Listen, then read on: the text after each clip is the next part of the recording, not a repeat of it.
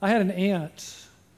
She got her driver's license and she drove for a couple years and then she got some glasses. And then one day she's driving with my grandfather and she told my grandfather, I never knew that telephone poles weren't fuzzy.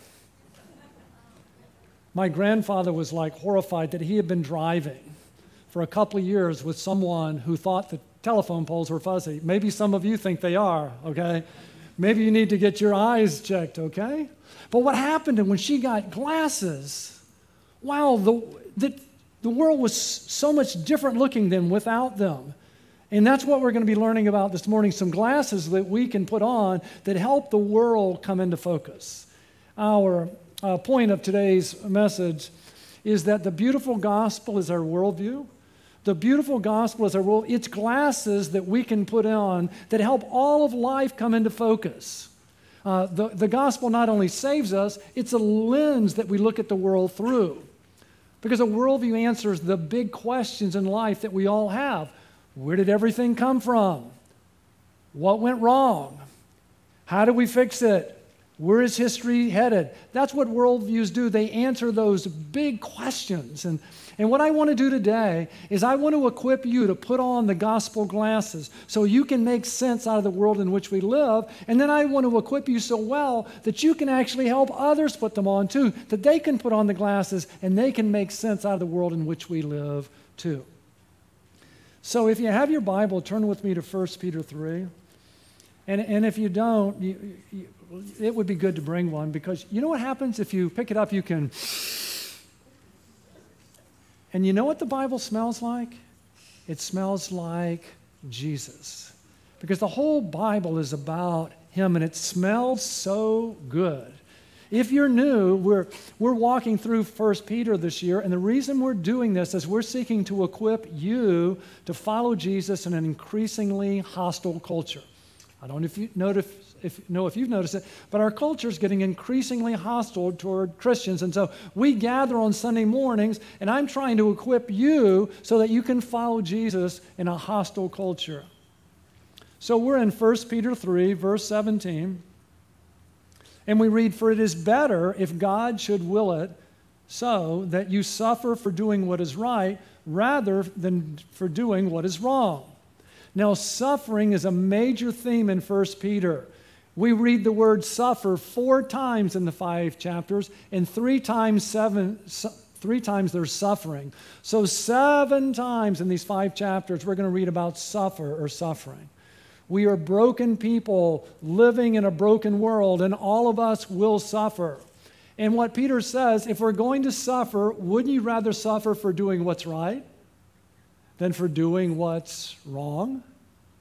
And then he gives us Jesus. He says, Think about Jesus. Isn't he our model for suffering for doing what is wrong or for doing what is right? For Christ also died for sins once for all, the just for the unjust, so that he might bring us to God, having been put to death in the flesh, but made alive in the spirit.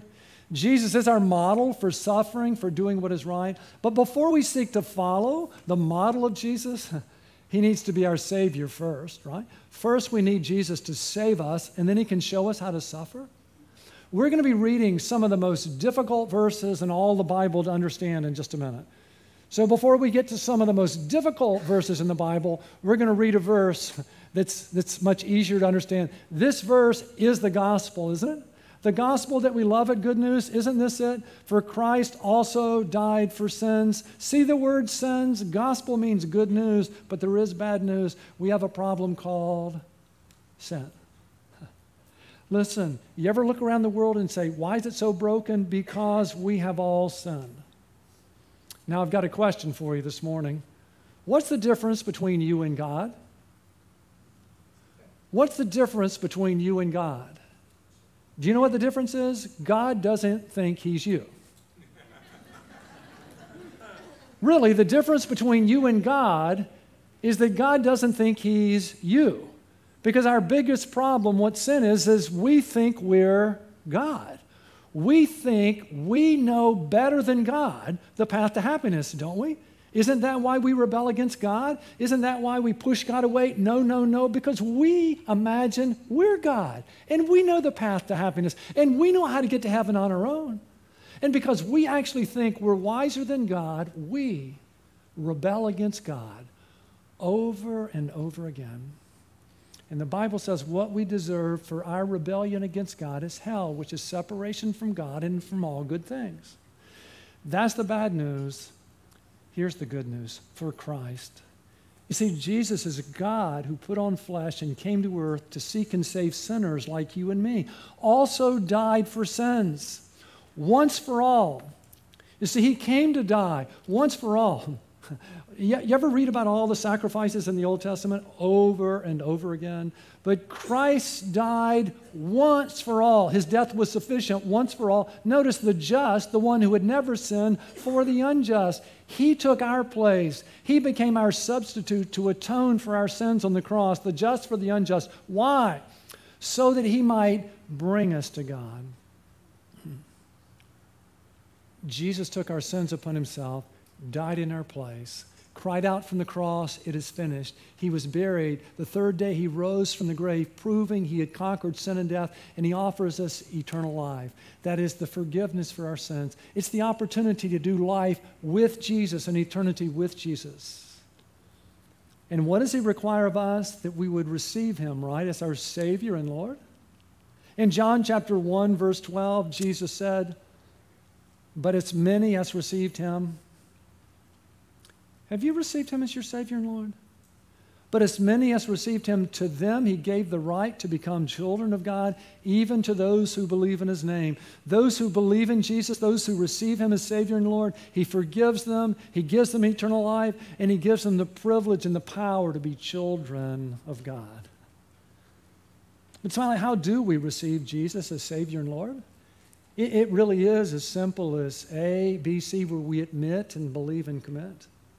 If you've never done that, won't you? Don't you long to be forgiven? Wouldn't you like to do life and eternity with God? Wouldn't you like to be a child of God? It starts when we admit. There was a day in my life where I says, Jesus, I've sinned against you and I'm sorry.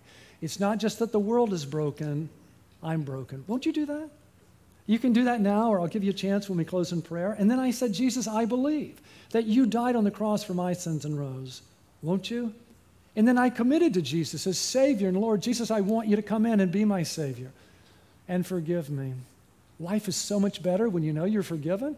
And I want you to give me eternal life. In a world where people are so afraid of death, isn't it good to know we're going to live forever? And, and then I said, Jesus, I want you to be the Lord of my life. Help me be the person you want me to be. And since my life has been under new management, it's been so much better than when it was under me. Won't you receive Him? And if you have, Listen, don't miss this. If we receive Him, we are forgiven. We get to do life with Jesus and eternity with Jesus. We're part of God's family. Okay.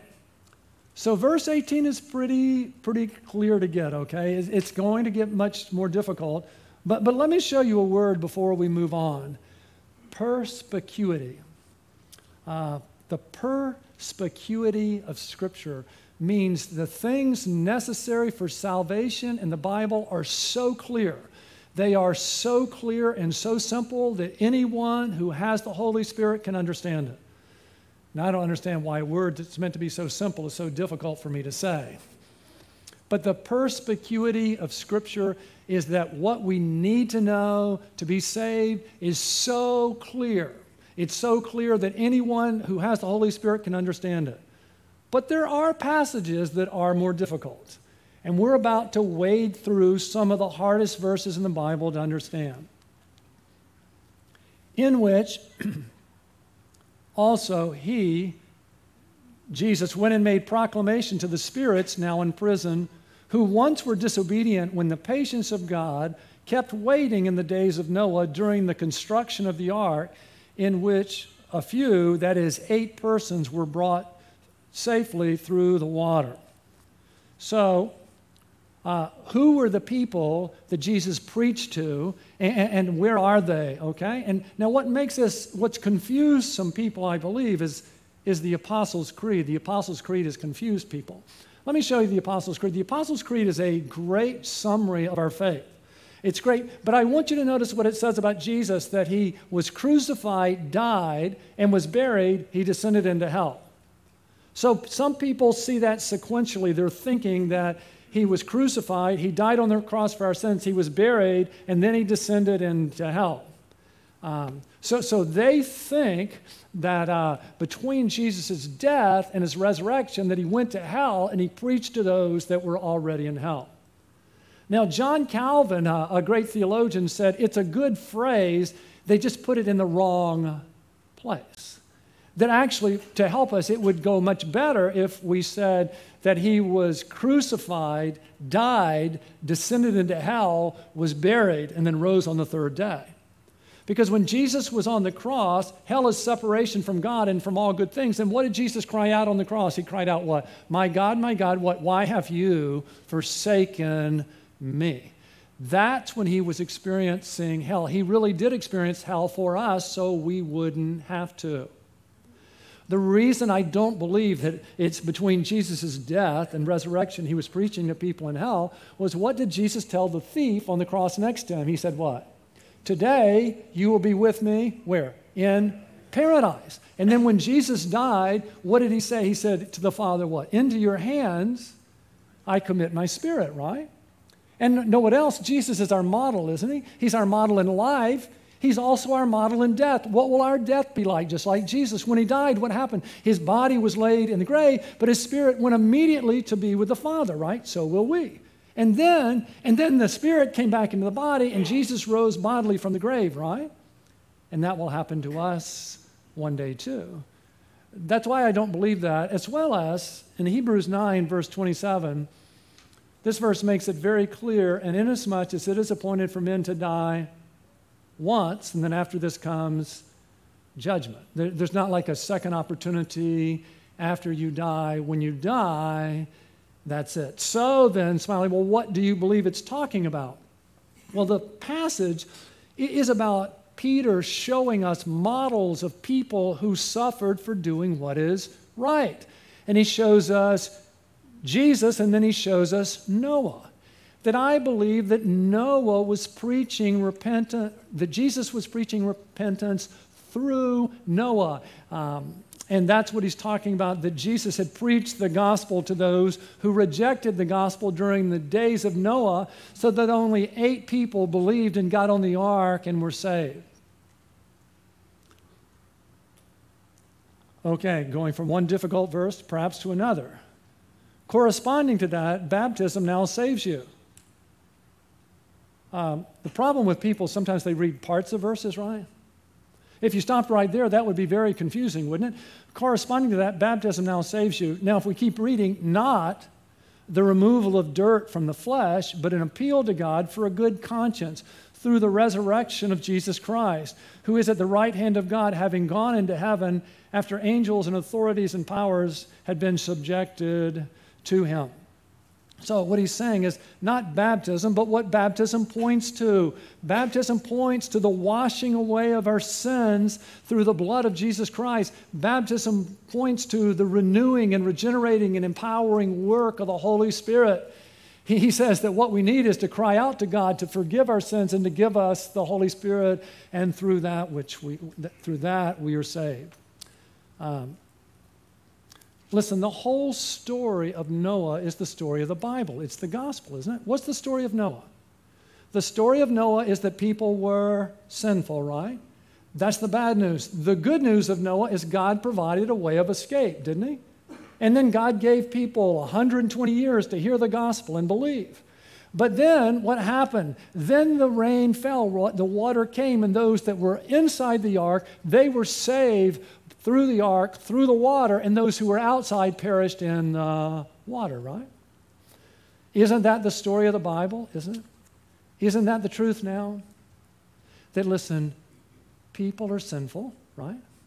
And God has provided a way for us to escape the judgment that is to come Believe in Jesus. Believe in Jesus. Get on the ark. But one day Jesus will come back, and just like, just like in the days of Noah, those that have believed, that those that have entered into the ark, they will be saved, and the outside will perish. Listen, this passage tells us Jesus died for our sins, he rose, he's seated at the Father's right hand, and one day soon he's coming back. He's coming back. Don't wait until it's too late to believe. Don't wait to go to that person you love and plead with them to come to faith in Christ until it is too late. Okay. So now we've walked through the passage, and, and now I want to help you begin to understand how the Bible or how the gospel, the beautiful gospel is our worldview. The beautiful gospel is our worldview. It's a pair of glasses that we intentionally put on. It's a way of viewing all of reality. It's the answering of life's big questions. Where did everything come from? What went wrong? Uh, how do we fix it? And where is history going? Listen, the, the beautiful gospel is not only a pair of glasses we put on, on, it is the story. It is the story of the Bible, the one story of the Bible. The Bible is not what many people believe, a collection of self help tips. No, no, the Bible is one story from Genesis to Revelation. It's all the story of Jesus seeking and saving the lost. It's not only the story of the Bible, it's the story of the universe, it's the story of history. After all, history is what? It's his story, right? Listen, the gospel is the story of the universe. It answers the question of what? Where did everything come from and what went wrong and how do we fix it and where is history headed? And I know many of you have heard this over and over again, but if you've been Christian more than a couple of weeks, you need to be reminded more than you've been taught. So I'm going to walk you back through the story. It's really, really important because we need to know it. It's our worldview. Chapter one of the great story is creation, right? And creation answers the question where did everything come from? Where did everything come from? And it's a very different view of that question than our culture believes. So I always tell you the most important verse in the Bible is the first one. Listen to the first verse of the Bible. In the beginning, God created the heavens and the earth. Do you know why that's so important? If you believe the first verse in the Bible, you will not struggle over anything else that comes. But if you stumble out of the gate, if you stumble over the first verse, you will stumble everywhere else in the Bible. Not only that, but it's such good news. We live in a culture that believes in the beginning, nothing. In the beginning, there was an explosion. We've come from nothing, we're headed to nothing, and in between, we can be certain of nothing. And we say, no. In the beginning, God. In the beginning, God created the heavens and the earth. That's how the story begins. It begins so good, doesn't it? Um, and listen, when God looked over what He had made, He said it was what? Very good. And I want you to understand something. We were created for a person and a place. Our hearts long for a person and a place. And in the beginning, it was true. God walked with man in paradise, and it was on earth. We were created for a person a place. It was so good. and then that raises the question what? What happened? What happened? That's chapter 2. Chapter two of the, of, of the great story of our worldview is the fall. That answers the question what went wrong? What went wrong? Our first parents sinned against God, and their sin wrecked everything. No person, no place. The moment they ate, they were separated from God, spiritually dead, no person. The moment they ate, they were kicked out of the garden, no place, no paradise. Um, listen, as we look around us, do we see a world that's broken? Do we? Do we see that? Listen, that's the lens we need to see through. Um, Psalm 14, verse 1, the what? The fool has said in his heart, There is no God. We live in a culture that believes we can educate our children without beginning with God. The Bible says when we do that, that we're a fool. Not only that, but the Bible says when we don't begin with God, well, what happens? The fool has said in his heart, There is no God. They are corrupt. They have committed abominable deeds. Did you ever look around and say, Why is the world so broken? It's because of the fall. There is no one who does good. Uh, how many? The Lord has looked down from heaven upon the sons of men to see if there are any who understand, who seek after God. They have, help me, what? All turned aside. Together they've become corrupt. There is no one who does good. There is not even one. How often people say, Well, Smiley, what about the good person? What about the good person who's never heard about Jesus? And you know what I say? That person has nothing to worry about. There's only one problem. What's that? He doesn't exist, right? He doesn't exist. Listen, we're all flawed. The reason the world's broken is because we're all flawed. Oh. What does the Bible say? In Jeremiah 17, verse 9, the heart is more deceitful than all else and is desperately sick. Who can understand it? You ever see people and they're so convinced they're always right and everybody else is wrong? How could someone believe that? You know why? Because what we have an amazing ability to be self-deluded. We live in a culture that says just follow what? Your heart. The one thing the Bible would say is never trust your heart. Because the heart is more deceitful than all else and is desperately sick. Who can understand it? Wow. Wonder why our world's broken? Because we all are, right? We come to the New Testament. Did you know that the religious leaders in Jesus' day was very concerned about what they ate? You know anybody's concerned about what they eat? But you know what Jesus said? What comes out of the mouth is more important than what goes into the mouth. So, so in Mark chapter 7, and here's why, and he was saying, that which proceeds out of the man, that is what defiles the man, for from within. Out of the hearts of men proceed the evil thoughts. Where does evil come from? It comes from where? Within. Any of you parents? Did you ever have to teach your kids to steal or lie or to be selfish? You have to teach them that? It came from where? It came from with that. Now, others can help them improve their trade, right? But don't you have to teach them because it comes from, it comes, we're shocked with our kids. We're such good parents. How did they do that, right? It comes from within, for from within, out of the heart of man proceed the evil thoughts, fornications, thefts, murders, adulteries, deeds of coveting and wickedness. Does this sound like the world we live in? Listen, that's how we know the Bible is true. It makes sense, right? Uh, deeds of coveting and wickedness, as well as deeds of as deceit, sensuality, envy, slander, pride, and foolishness. All these things, all these evil things proceed from within and defile the man. Chapter 2 fall, what went wrong? Man sinned against God. No person, no place. No person, no place. Evil comes from within, okay? Well, chapter 3 is redemption. Chapter 3 is how do we fix it? How do we fix it? And chapter 3 says we can't, but Jesus can.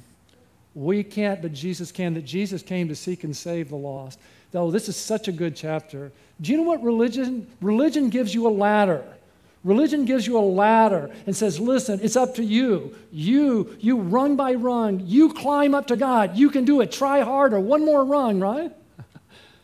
The gospel doesn't offer us a ladder, it offers us a Savior, right? A Savior who climbs down the ladder. He climbs down the ladder to save sinners like you and me. He climbs down and then He grabs us and He lifts us up to God, right? Isn't that the good news?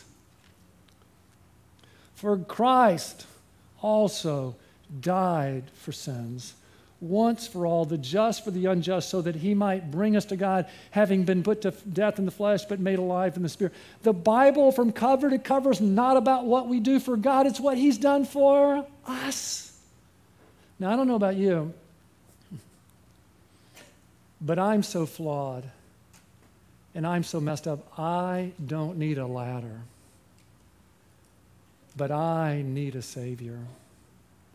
And you know why I love Jesus? Because when I was bound for hell, he didn't say, try harder. He came down and he saved me and he's bringing me to God. Thank you, Jesus.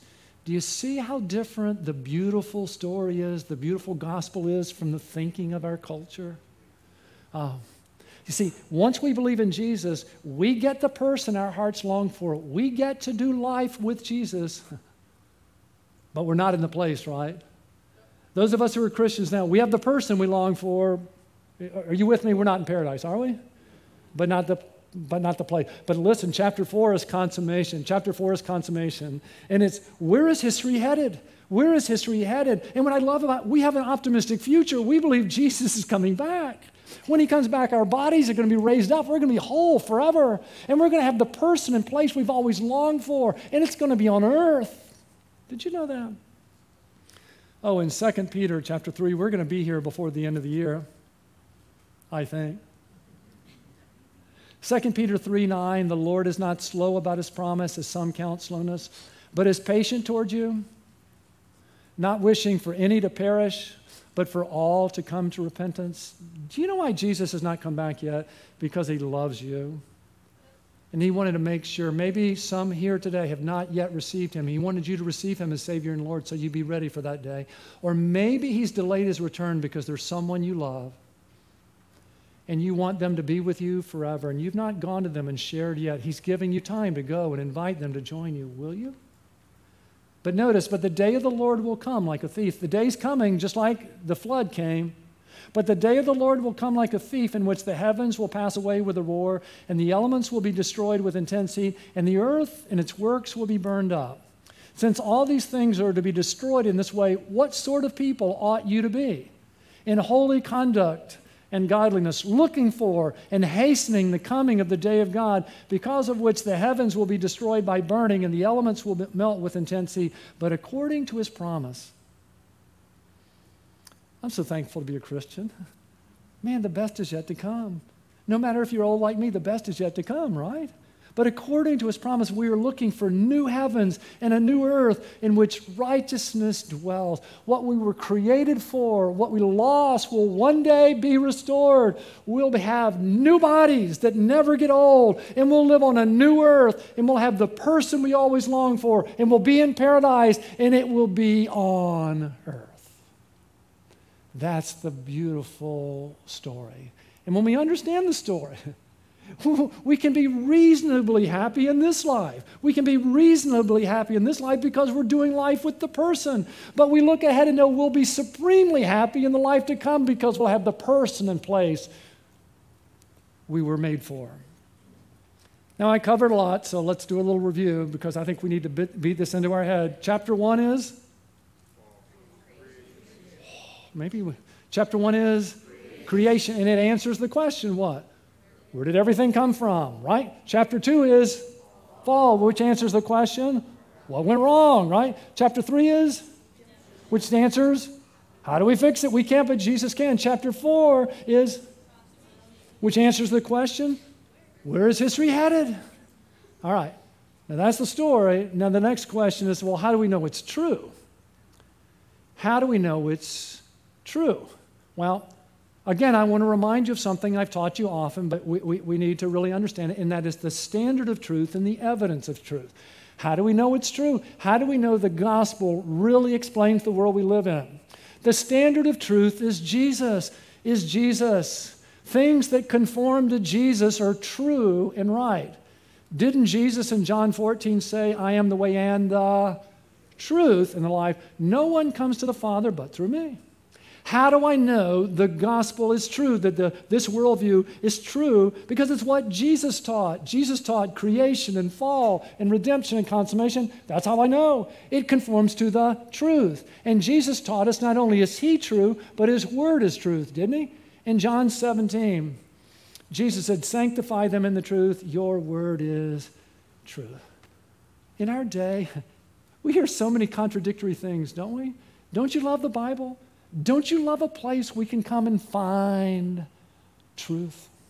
So, listen, the standard of truth. When we have a question, where did everything come from? What went wrong? How do we fix it? Where is history headed? We look at the standard. We listen to Jesus, right? That's the standard. But no, the next is the evidence of truth. The evidence of truth is how do you know something is true? Because it conforms to reality, it fits reality. Do you ever walk outside and see a beautiful world? You ever do that? The Bible's true. Someone created this.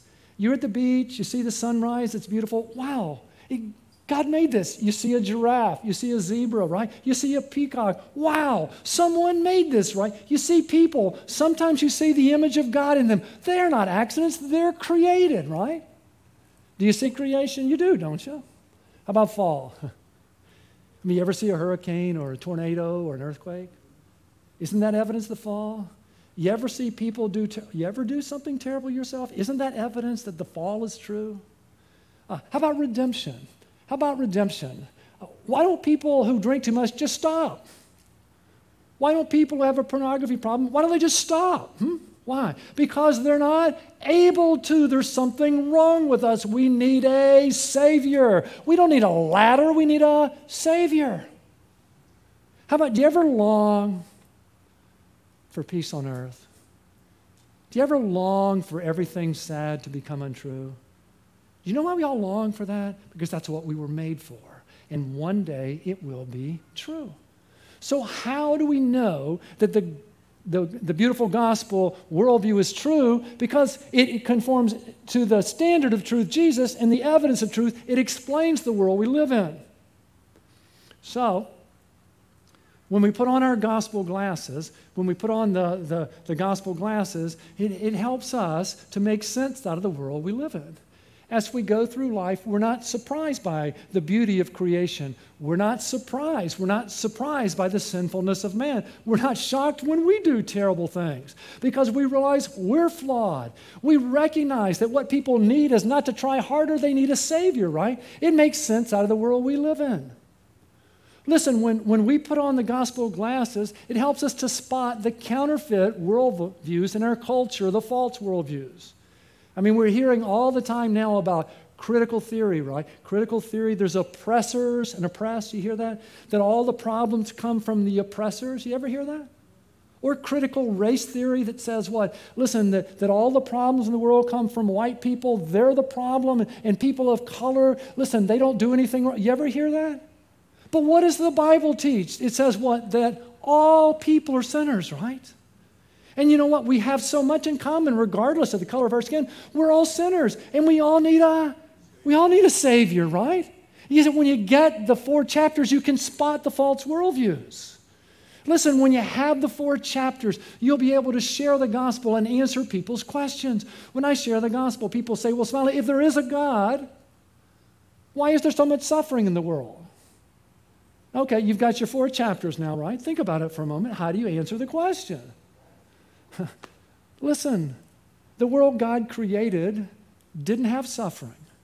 And the world that will be one day, there won't be suffering. We live in between. And Jesus right now is saving people so they can be a part of a world where there's no suffering. Don't you want to be there? I mean, you're talking with someone and they say, Why doesn't God do something about suffering? If you know the four chapters, you can answer the question. You can. He has. He is, and He will. He has done something about suffering. He suffered for us. Who ever heard of a God who suffered for his people? Whoever did? We did. Jesus knows what it's like to suffer. He suffered for us. He's working in the world today. He's saving people, and he's coming back. And one day, that world we long for with no suffering will be true. Don't you want to be there? Huh. or I share with people and they say, you know, Smiley, the, the people I know at work who don't know Jesus, they're so much nicer than the people I know who go to church. And uh, man, if you got the four chapters, you can handle it, man. I'll say, me too. I'll say, you know why that's true? You see, the people at church, they're so rotten, they recognize they're rotten. They recognize their only hope is Jesus. And so they're there because they say he's our only hope.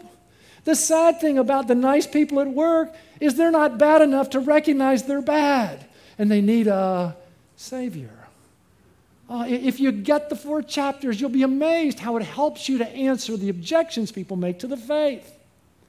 So, what I want you to do this week is I want you to put on I want you to put on our gospel glasses each day. I just want you to put on our glasses each day very, as we get up in the morning, some of you wear glasses, you get up, you can't see, you put them on, right? Listen, if you don't put on your gospel glasses, all of life will be blurry to you. It will not make sense. But if you put them on, you'll be amazed at how much different the world looks. And you say, well, how do we do that? Listen to how simple the Bible makes it. In Colossians 1, one of my favorite verses, He is before all things, and in Him what? All things hold together. You know what that means when you look at Jesus? What? Everything what? Everything else, it's not fuzzy anymore. It's not fuzzy anymore. It's all clear. If you look at Jesus, He holds everything together, right? Creation and fall and redemption and consummation. Or how about a few verses later in Colossians 2 3? In whom are hidden what? All the treasures of wisdom. What if you believe there was one place you could go and there you would find all the treasures of wisdom there is. It's Jesus. All the treasures of wisdom and knowledge. You want to know where we came from and what went wrong and how do we fix it? We're, you can know. You can know it's right there. So, what I want you to do this week when you get up and you spend time with Jesus, put your glasses on. Just take a moment and, and go through the four chapters. Chapter one, creation. Where did everything come from? God made everything. He made us for a person and a place. Chapter 2, fall. Listen, the fall wrecked everything. No person, no place. Chapter 3, redemption. How do we fix it? We can, but Jesus can. Consummation. Where is history headed? To the day Jesus is coming back, right? Put them on. And then as you go out through the week, you'll find all week long, you say, It's true, it's true, it's true. It explains the world I live in. Listen, if you'll put them on, you'll spot the counterfeit, the false worldviews, and you'll be able to counteract them. I mean, when you hear the world is, is divided into oppressors and oppressed, can't you ask someone, is it possible for an oppressor to do anything right? And then do you think oppressed people could ever do something wrong? I mean, if an oppressed person commits adultery, is, is that wrong? Is it wrong? Listen, you can be equipped. You can be equipped to, to ask questions, to expose people that their worldview is false. And then hopefully, if they ask us, we can share how our worldview is true. And I want you to know our worldview works. It's not true because it works, but it works because it's it's true. It's the truth. It's, it explains the world. And listen, if you will put on your worldview, you'll find that you can share the gospel this week from all four chapters. All four chapters. You're out surfing. It's a beautiful day. And you say, You ever wonder where this came from? It's so beautiful, right? What a great way to have a conversation. Or this week, when people are saying, Man, our country's such a mess. The world is so broken. Why not ask them? Why do you think the world's so broken? If, if they ask you back, point them to Jesus, right? Or how about redemption? This week I'm behind a car, and the bumper sticker was um, When the power of love is greater than the love of power, there will be peace on earth. It said, when, when the power of love is greater than the love of power, there will be peace on earth. And I would love to have asked the driver, where do we get a love like that? Where do we get a love that really would free us from the love of power? Because it seems like we've had a 6,000 year history of people loving power more than. Where do we get it? And if they didn't have a clue, I could point them to Jesus, right? Because he can. Um, how about consummation? Uh, isn't that a great way to connect with people? People say, man, I just wish, I just wish there wasn't so much division in our country. And I, and I just wish that everybody could get along. Won't you say, Me too? Me too. And you know, one day it will be true. One day everyone will get along. Don't you want to be there? Don't you? You really, really can. You see, Jesus is so amazing. He doesn't give us a ladder, He actually climbs down the ladder. And He lifts everyone, He lifts everyone who wants to be there right to that place we long for in our hearts. You can do it. You really, really can. Let's pray. Jesus, thank you for climbing down the ladder to, to seek and save us. Thank you. Thank you for dying once for all, the just for the unjust, to, to, to bring us to God. Uh, if you'd like to be reconciled to God, if you'd like eternal life, Jesus is here. Won't you just tell him, Jesus, I've sinned against you and I'm sorry. And I believe you died on the cross for my sins and rose. And I want you to come in and be my Savior and forgive me and give me eternal life.